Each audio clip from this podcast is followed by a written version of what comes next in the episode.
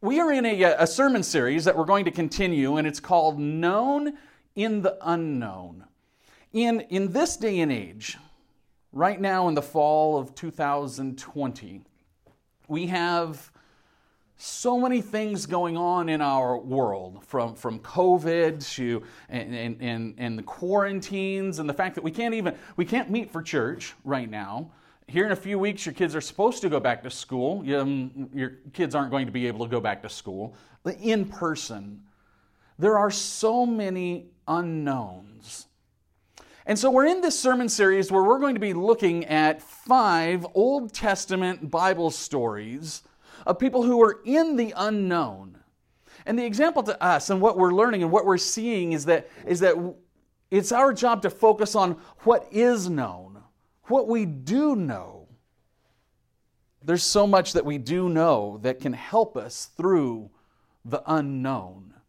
If we let the unknown just dominate our lives, then we, we will we'll, we'll come to this time and this difficulty in, in even getting to the next step. But I'll tell you that even in this moment, there are people who depend on you. We can't freeze up. We looked at that last week. We simply cannot freeze up.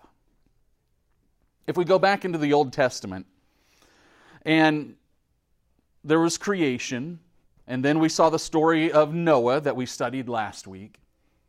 And we start to see the nation of Israel come out when in the Exodus, they come out of Egypt and Moses leads them in the desert. And then they're going to come into the promised land. And they're going to be there for many years. God has told the nation of Israel that you shall have no other gods before me. He had told them, I want you to wipe out the Canaanites and come in and live in this land. And the nation of Israel didn't do that the nation of Israel actually took on some of the gods of the people who lived in the promised land. Over time, God got frustrated with his people, his chosen people. And he told them time and time and time again, I am your God. And they continued to commit spiritual adultery. They, they simply would not come under the authority of Yahweh, of God, who had, who had had his hands over them throughout the entirety of the trip through the desert and into the promised land. This nation of Israel, it took up a, a vast amount of territory, but they started to even fight amongst themselves. There was, started out with judges, and then they started having kings, and there were some good kings, and there were some bad kings. But it got to the point to where now there's a power struggle. And this nation splits into two. You've got a northern territory, which is going to retain the name Israel, and you've got a southern territory, which is going to now be called Judah. Both of these territories continue to shun God continue not to live by his commands, but to live under worldly direction. It was in the year 722 BC, before Christ, that the northern kingdom was punished. God had had enough. He had told them and told them and told them, and now their punishment is coming. It comes in the way of captivity. God let the Assyrian Empire come in and take over Israel. They took the people into their own land. Israel no longer exists. Now there is the southern territory of Judah. It was originally just a couple of tribes. You would think that after seeing their northern neighbors be exiled and be carried off into a foreign land, punishment for their, their sins against God, you would think that they would learn their lesson and they would turn their eyes to God to save their nation, to save their people. Didn't happen. In the year 597 BC, the punishment comes to Judah. they now are going to be taken into captivity. The Babylonians come in from the east, and they're going to lay siege to Jerusalem. Basically, they'll block all of the roads so nothing can get in, nothing can get out. People can't get out, food can't get in. A city can only last in that type of environment for a certain amount of days. Eventually, you're going to give up. The Babylonians came and took over Judah. So now there is no land of God's people. So what we see is that the Babylonians are going to take the Israelites and they're going to walk them across the desert to Babylon. And it happened in a couple of different waves.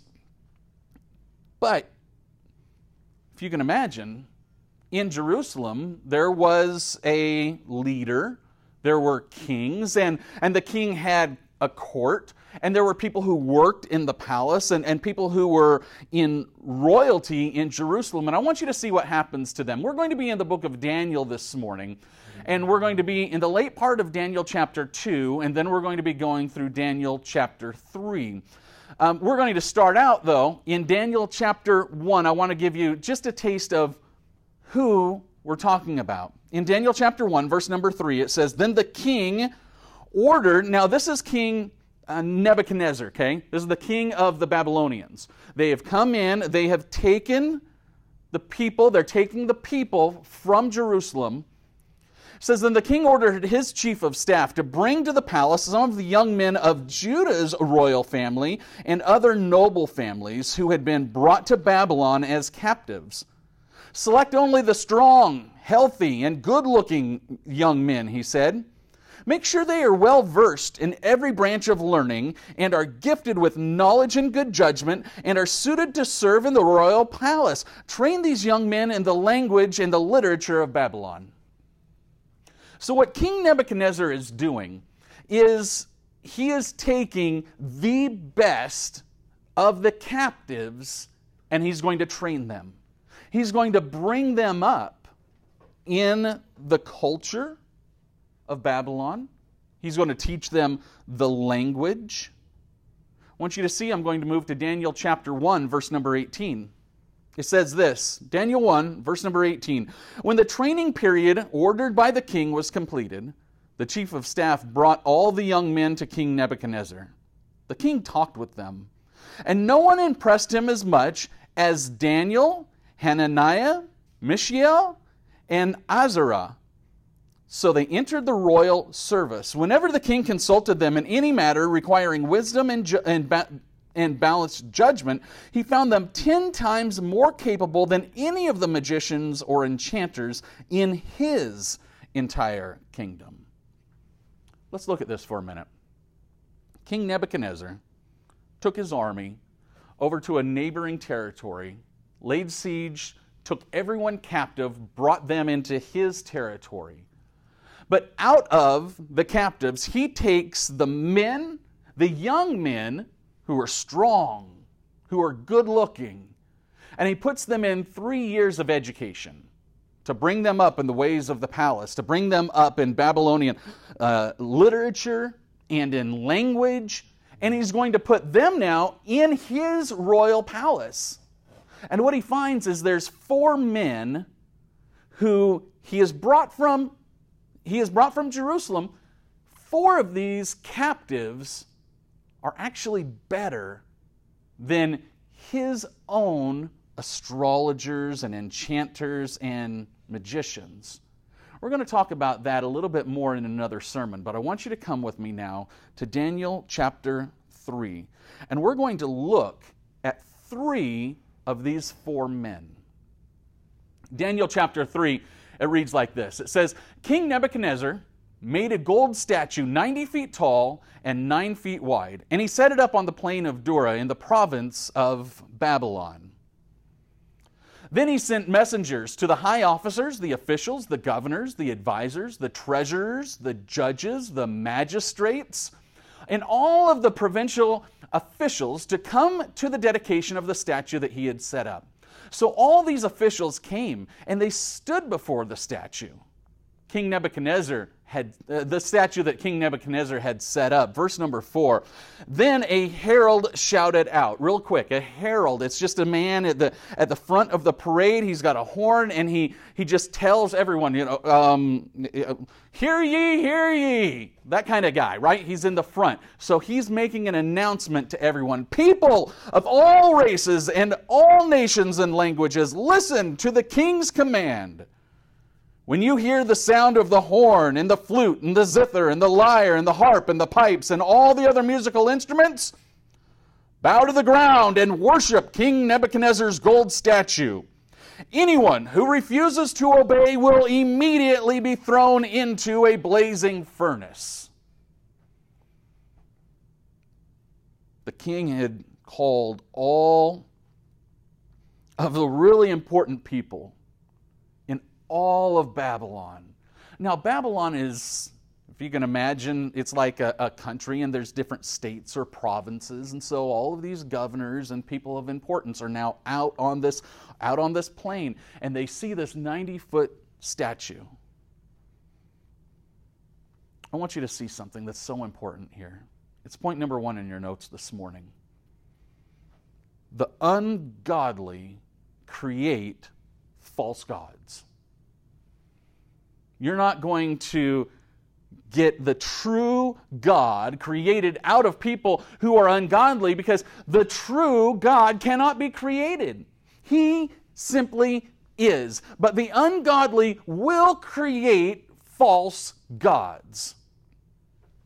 The high officers and the officials and the governors and the advisors and the treasurers, the judges, the magistrates, these are these are men from all the different states. Think about the governors. Think about maybe the attorney generals, the Department of Treasury leaders. Maybe you've got social service leaders in these different areas, and they're all called out to see this, this giant statue that has been put up. And you've got the king. You can think of it in our terms. Maybe, you know, maybe you've got a president, and then you've got all of the governors Okay? And now the king is telling them all, you are now going to worship this, the statue. Who are the leaders in the province of Babylon? This is really important. And for this, we're going to go back to chap- Daniel chapter 2, and we're going to look at verses 48 and 49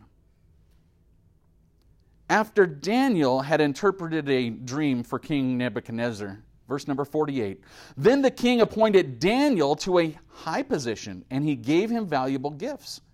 And he made Daniel ruler over the whole province of Babylon, as well as chief over all of his wise men. At Daniel's request, the king appointed Shadrach, Meshach, and Abednego to be in charge of all of the affairs in the province of Babylon, while Daniel remained in the king's court. So, who's the leaders in Babylon? Some of the leaders, and there's many leaders of different states and provinces, but Daniel, Shadrach, Meshach, and Abednego. Now, you know, we didn't use those names in chapter 1.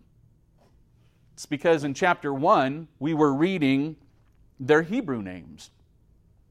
When Daniel and Shadrach and Meshach and Abednego, when they were brought over from Jerusalem, now they're in Babylon, they were given different names. They were given now Babylonian names. And that's what we're going to refer to them by throughout the remainder of, of, this, of this story. But we want to see, and it's important to know, that they were in a high place. They were in a place of power. And they were called to be part of the of the group of people, all of the leaders that is out here on the plain of Dura, and they are told, You're going to worship this 90 foot statue. It's kind of a process of follow the leader. You know, we played that in grade school, right? Somebody was always the leader, and, and you'd follow them around, and they'd go over the playground equipment, right? And they'd go through that big tractor tire, and, and they'd hop over the swings, right? And you've got one kid, and then you've got nine kids. It's, it's kind of the same thing. Is that all of the magistrates and all of the, judges and, and all of the governors and advisors, they are following their leader, who in this case is the king, Nebuchadnezzar. He says, as your leader, you're now going to worship this, this big statue. And here's the thing when you hear the music playing, kind of, a, you know, a big, uh, we're going to have a huge ceremony, okay? There's a lot of different instruments here. Don't think of it uh, as, as a couple of guys that are just, you know, out here at the side. No, this is like a royal orchestra. They're all in their, their nice little suits. They're, you know, it's, it, it's like a, a, high school band at the Rose Parade, okay? It, all those instruments are out here in the, in the desert. When you hear the band start playing, everyone bow down and worship this, this statue. Follow the leader. Because that's what the leader's telling you to do. That's what this government leader is telling you to do. In our world right now, there's so much that is unknown. And I'll be honest with you, we can, we can look down this line of, of leadership and we have to discern what is God saying? What is our God saying? I'll be honest, worldwide right now, throughout the entire coronavirus pandemic, there's leaders in different states, in different nations, in different continents that are approaching this the, pandemic differently. Everyone's approaching it differently. There is no set course. There's not one particular country whose leaders have got this down and everyone's going to follow that path. There's really no leadership at any place right now. But I want you to know what happens is when there's a vacuum and there's a, a void of leadership, it allows others to step in. It allows other people to, to stand up with a big voice, stand up with a herald, and say, hey, you know what? Um, on, on this date, we're going to do this. What happens is that people start following a false leader people will start following an ungodly leader who is creating false gods. Now, I don't want you to take any of this message and say, we need, oh, you know, pastor's saying, you know, whatever the government says is, is, is wrong. Don't follow the, that's not what I'm saying. What I'm saying is in our world, we must discern we must know our Bible because when these false gods rise from the ungodly, we need to know. The sheep need to hear the shepherd's voice. Sometimes there's others who look like sheep and who cry loud, but they are dressed in wolves' clothing. There are, there are people who, who claim, you know what? Yeah, I'm, I'm, I'm a Christian. I'm a sheep. I'm, I'm here. Look at me. I'm, I'm, I'm in all these. I'm eating grass. I'm, I'm out here. Look at my wool. I'm a sheep. But they haven't read. They haven't focused. They haven't prayed. That's not God leading. We need to discern who are we following? Because if our leader is not following God, we're following the wrong leader. I want you to come back with me to Daniel chapter 3. We're in verse number 7. So, at the sound of the musical instruments, all the people, whatever their race or nation or language, bowed to the ground and worshiped the gold statue that King Nebuchadnezzar had set up. But some of the astrologers went to the king and informed on the Jews. They said, King Nebuchadnezzar, long live the king. You issued a decree requiring all the people to bow down and worship the gold statue when they hear the sound of the horn, the flute, the zither, the lyre, the harp, the pipes, and other musical instruments. That decree also states that those who refuse to obey must be thrown into a blazing furnace. But there are some Jews, Shadrach, Meshach, and Abednego, whom you have put in charge of the province of Babylon, and they pay no attention to you, your majesty. They refuse to serve your gods, and they, don't, they do not worship the gold statue that you have set up. See that? So, the beginning of this passage in the New Living Translation, it refers to them as astrologers. Some of your Bible might refer to them as the Chaldeans. These are, these are people that we know would focus on the stars and, and they would have preference in the royal court. The king really cared. He needed people to read the stars for him and, and magicians and, and different positions. So here, basically, we've got people tattling we have some other leaders that are coming and saying, hey, these Jewish guys, now remember, there's not going to be a whole lot of Jewish guys who are leaders of a state and of a province. These leaders, Shadrach, Meshach, Abednego, and Daniel, these are guys who are taken from Jerusalem. These are Hebrews. Everyone else is from Babylon. They're Babylonians. Think there might be a little bit of jealousy? Think that these other leaders might say, you know what? We're going to do what we can to get these, these Hebrew leaders out of here because they're not native. They're not, they're not us. Here's a great opportunity. Like we just heard the music and they didn't bow down. Let's go tell the king. Come on, let's go tell the king. I want you to know something. This is point number two in your notes this morning. Watch this. There's always going to be worldly pressures to follow worldly gods. There are always going to be pressures, worldly pressures, to follow worldly gods. In your notes, I want you to do me a favor. If you have printed notes, you'll see gods. I need you to make that a lowercase g. Okay? God, uppercase G, we've talked about this. This is our God.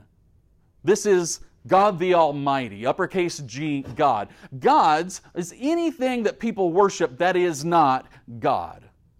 There's always going to be worldly pressure to follow worldly gods.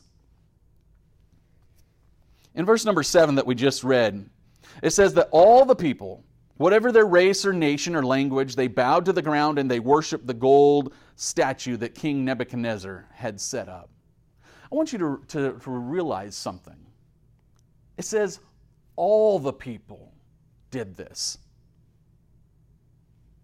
Diversity in Babylon? Yeah. Watch this.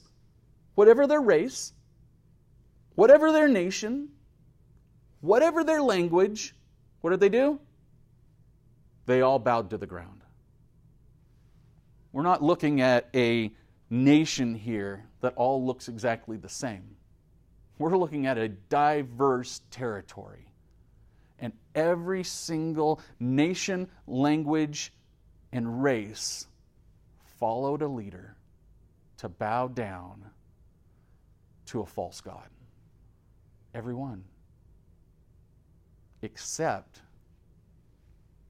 three Hebrews who grew up under a command that thou shalt have not have any other gods before me. These other people didn't. They're going to do what their leader tells them to do. Not these boys, because they're going to do what God Almighty tells them to do. The astrologers went and informed the king. We already talked about that the astrologers are some wise men. These, these are smart guys in the, in the royal court. The Jews, the Jewish, the Hebrews, they are restricted by their faith. They are restricted from worshiping anyone or anything. Think they're going to bow down to a big giant 90 foot, it's like nine stories tall. Think they're going to bow down to that? Mm-mm. They're not. You think they're going to be easy to spot? When all of the other leaders who are out here in the desert, every single one has bowed down. You think these guys are going to be easy to spot? They're the only three standing up. Everyone else is down on the ground. Big gold statue. The, you look around, the only thing that you can see is a gold statue, hundreds of, of men who are down on the ground bowing to the statue, and three guys standing up. Think they're easy to spot? Yeah, they're easy to spot. That's what happens when Christians stand up from a crowd. You're easy to spot. When we're following God, when we're following what, what God is telling us to do, knowing that we cannot worship false gods, you are going to be easy to spot. And let me tell you something that's not a bad thing. That's not a bad thing at all. As a matter of fact, I would like to be easy to spot. As a Christian, and I want everyone to be able to spot us easy, right? I want you to be spotted easy from anyone in your neighborhood who has not come to faith in Jesus. I want them to know just by looking at you. You know why? Because everyone else is bowing down, you are standing up. Be easy to spot. Shadrach, Meshach, and Abednego had to they had to pick a side. We live in this pick a side culture all the time. We really do. Sports are built on picking a side. Our political system right now is built on picking a side. The pandemic now, masks are now pick a side. Everything is pick a side. Whose side are you going to be on? It's celebrity magazines. There's, there's celebrity fights that go on, I hear. And people pick a side. And see, here's the thing people will shame you for not picking the right side. They will. It's going to happen. And it really doesn't matter what if, if there's a difference in the sides. You know, you could you can go to sports. I'll be honest with you. I shame every Cowboys fan. I really do. Every single one of them. I think I've got one right back here. I've got another one right back there. So these two Cowboys fans are here in person this week. And I just want to let you know they won't be here in person next week. Um, they're, yeah. You have to pick a side. I pick every side except the Cowboys. That's what I have. Every other side, good side. Cowboy. And so I know I'm going to hear about this. Leanna, I'm sorry about the chat room right now. Um, Leanna's our chat room host, and so I'm sure that she's hearing about. Look, I feel the same way about the Yankees. Okay, so yeah, Yankees and, and Cowboys. I'm not going to. We're not going to talk about the Lakers today. Um, I'm just going to leave it that. Our entire world, though, is built on picking a side. And people will shame you for not picking. It's not that you picked the wrong side, it's that you didn't pick their side. You didn't pick the side that they want you to pick. See, here's something that's so important. I'm not really concerned if I satisfy your urge for me picking your side. See, your, not you, but the world's want of my side, of, of where I'm going, I'm not, that's not my concern. I, I want you to pick God's side, but it's not my concern to adjust my behavior to fit the world's wants. That's not what our job is to do. I want you to come back with me to Daniel chapter 3. We're in verse number 13. Watch this. It says, Then Nebuchadnezzar flew into a rage and he ordered that Shadrach, Meshach, and Abednego be brought before him. When they were brought in, Nebuchadnezzar said to them, Is it true, Shadrach, Meshach, and Abednego, that you refuse to serve my gods or to worship the gold statue I have set up? I will give you one more chance to bow down and to worship the statue I have made when you hear the sound of the musical instruments. But if you refuse, you'll be thrown immediately into the blazing furnace. And then what God will be able to rescue you from my power? Shadrach, Meshach, and Abednego replied, O Nebuchadnezzar, we do not need to defend ourselves before you. If we are thrown into the blazing furnace, the God whom we serve is able to save us. He will rescue us from your power, your majesty. But even if he doesn't, we want to make it clear to you, your majesty, that we will never serve your gods or worship the gold statue that you have set up. Here's point number three in your notes this morning people will get angry when you hold your ground. It's going to happen. People will get angry when you hold your ground. We have to stand up. We have to be on a solid foundation. We cannot sway. The world wants you to sway, and when you don't sway, people will get angry. Just spend about 30 seconds on Twitter this afternoon, and you'll see how Christians are tortured in the public square. You're swimming against the flow when you stand up for your faith. What you know, God's love, is going to lead you into areas that are unknown. It's going to lead you into territories that you're not familiar with because you're going to be put in front of people who will worship false gods, people who are angry with you for standing up. But you know what? That's okay. That's our job. Our job isn't to make men happy, it's to make God's name known. What others feel about your faith, that's irrelevant to your faith. Your job is to teach and to reach, but not to cower. People get angry. That's not a you problem. Now, we need to love them, we need to teach them. But we know people will get angry. That's going to happen. Know it going in.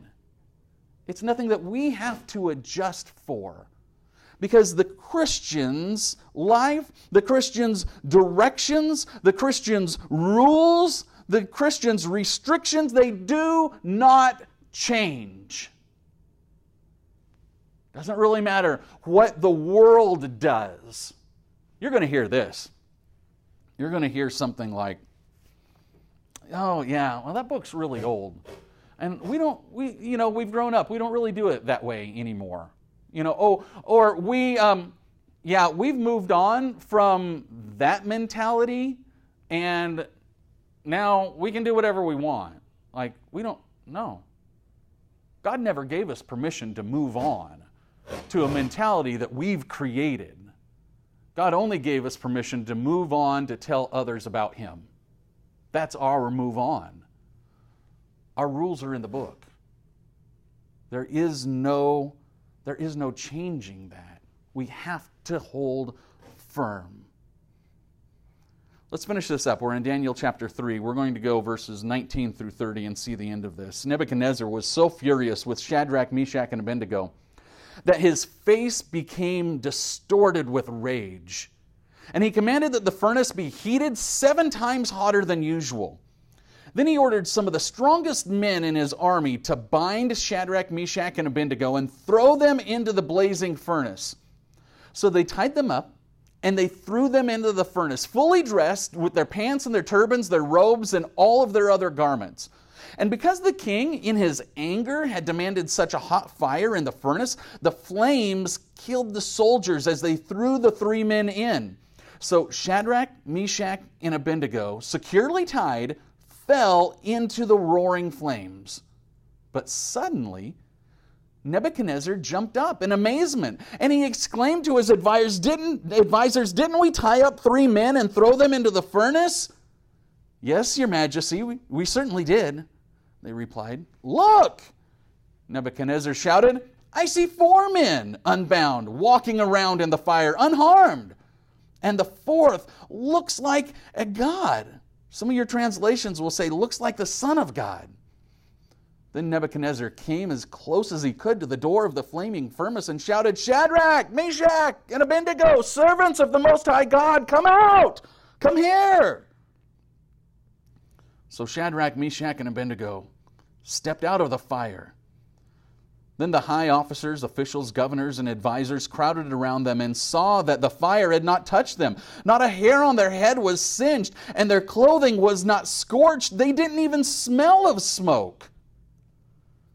Then Nebuchadnezzar said, Praise to the God of Shadrach, Meshach, and Abednego.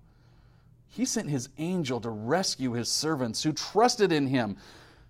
They defied the king's command and were willing to die rather than serve or worship any god except, the, except their own God. Therefore, I make this decree.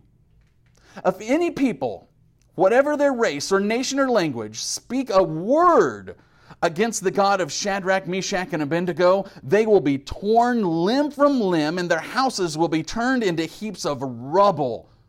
There is no other God who can rescue like this. Then the king promoted Shadrach, Meshach, and Abednego to an even higher position in the province of Babylon. I want you to see this. This is the fourth point in your notes this morning. When the heat of the furnace leads to the unknown, God's presence remains flawless and sufficient. When the heat of the furnace leads to the unknown, God's presence remains flawless and sufficient. One of the misconceptions some Christians make when they are in the furnace is that they need to get out of the fire as soon as possible. God may have put you in the furnace for a reason. Just because we're in a place that is uncomfortable and hot doesn't mean we need to get out right away. We're here for a reason. Shadrach, Meshach, and Abednego were in those flames for a reason. Watch this. What's the reason? You see those last verses? Verse 28 Then Nebuchadnezzar said, Praise to the God of Shadrach, Meshach, and Abednego. There's a reason why they were in there to bring praise to God. Look what the king then did. He said, I make a decree. If any people, whatever their race or nation or language, were to speak a word against them, and then comes punishments. Now, it doesn't mean that the king told all of the people in his nation to worship Yahweh, God Almighty. But it certainly changed his perception of God because these three men were in the fire. And you know what? They went into the fire willingly. I want you to see this. When they were standing up, and the other astrologers went to tattle on them, saying, Hey, you know what? They're standing up. You need to throw them into the fire. You think they were scared? Probably scared of the fire. I mean, if you've ever been burned on the stove, it's not comfortable. It's really not. But see, to them, they were in a win win situation. Watch this. One of two things is going to happen if God saves them, like He did, literally out of this fire, then His name is glorified and people are going to know Him. There's a win. But if they die, so many people are going to see the strength of their faith. And they're going to see that these three men would not bend to this world. And that is another win. See, you might be in the fire looking for a way out, and God might keep you there right now because He has a win planned for your situation. Somebody will either know God because of where you're at, or somebody will see the strength of your faith because of where you're at. If you get out of the fire too soon, you could be doing a disservice to what God has planned. Sometimes we like to get out of the fire too soon. You say, well, Pastor, it's uncomfortable going into the fire. That is the unknown. That's the area that, that we're walking into naked. We're, we, we don't have We don't have anything to protect us. You do have something to protect you. Paul talks about this in Ephesians chapter 6. We're going to put that up on the screen right here. You have some amazing armor to protect you. Ephesians chapter 6, verse number 10, Paul writes this in a final word. He's writing to the Ephesians Be strong in the Lord and in his mighty power. Put on all of God's armor so that you will be able to stand firm against all strategies of the devil. Watch this. Here's what we're going to put on. For we are not fighting against flesh and blood enemies, but against evil rulers and authorities of the unseen world, against the mighty powers in this dark world. Any of this sound familiar right now? And against evil spirits in the heavenly places. Watch this. Therefore, put on every piece of God's armor so that you will be able to resist the enemy in the time of evil.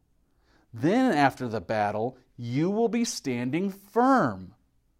For shoes, put on the peace that comes from the good news so that you will be fully prepared. In addition to these, hold up the shield of faith to stop the fiery arrows of the devil.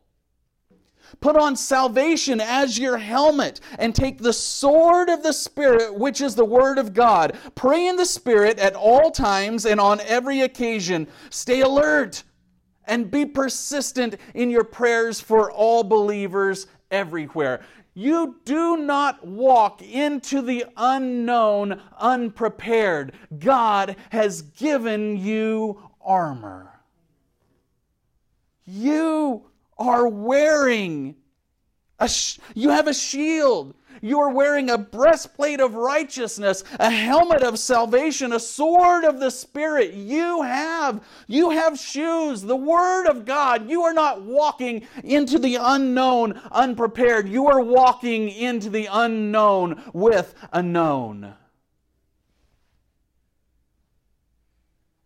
God's not going anywhere and you put on this armor, it's going to be there. It's not as if you're going to walk and walk and walk and your shoes of the Word of God are going to wear out. It's not as if you're going to take so many arrows on your shield that your shield's just going to fall apart. It's not. This shield never breaks. This helmet of salvation never breaks. Your breastplate of righteousness, it never breaks. You have strong armor. God's given it to you because He knows that you need it. Because He knows that you're going into the furnace for your faith. That you're living in a world of people who can't stand your God, who are angry at you because you worship the God of the Bible. And you won't cower to their made up, man made statues. Sorry.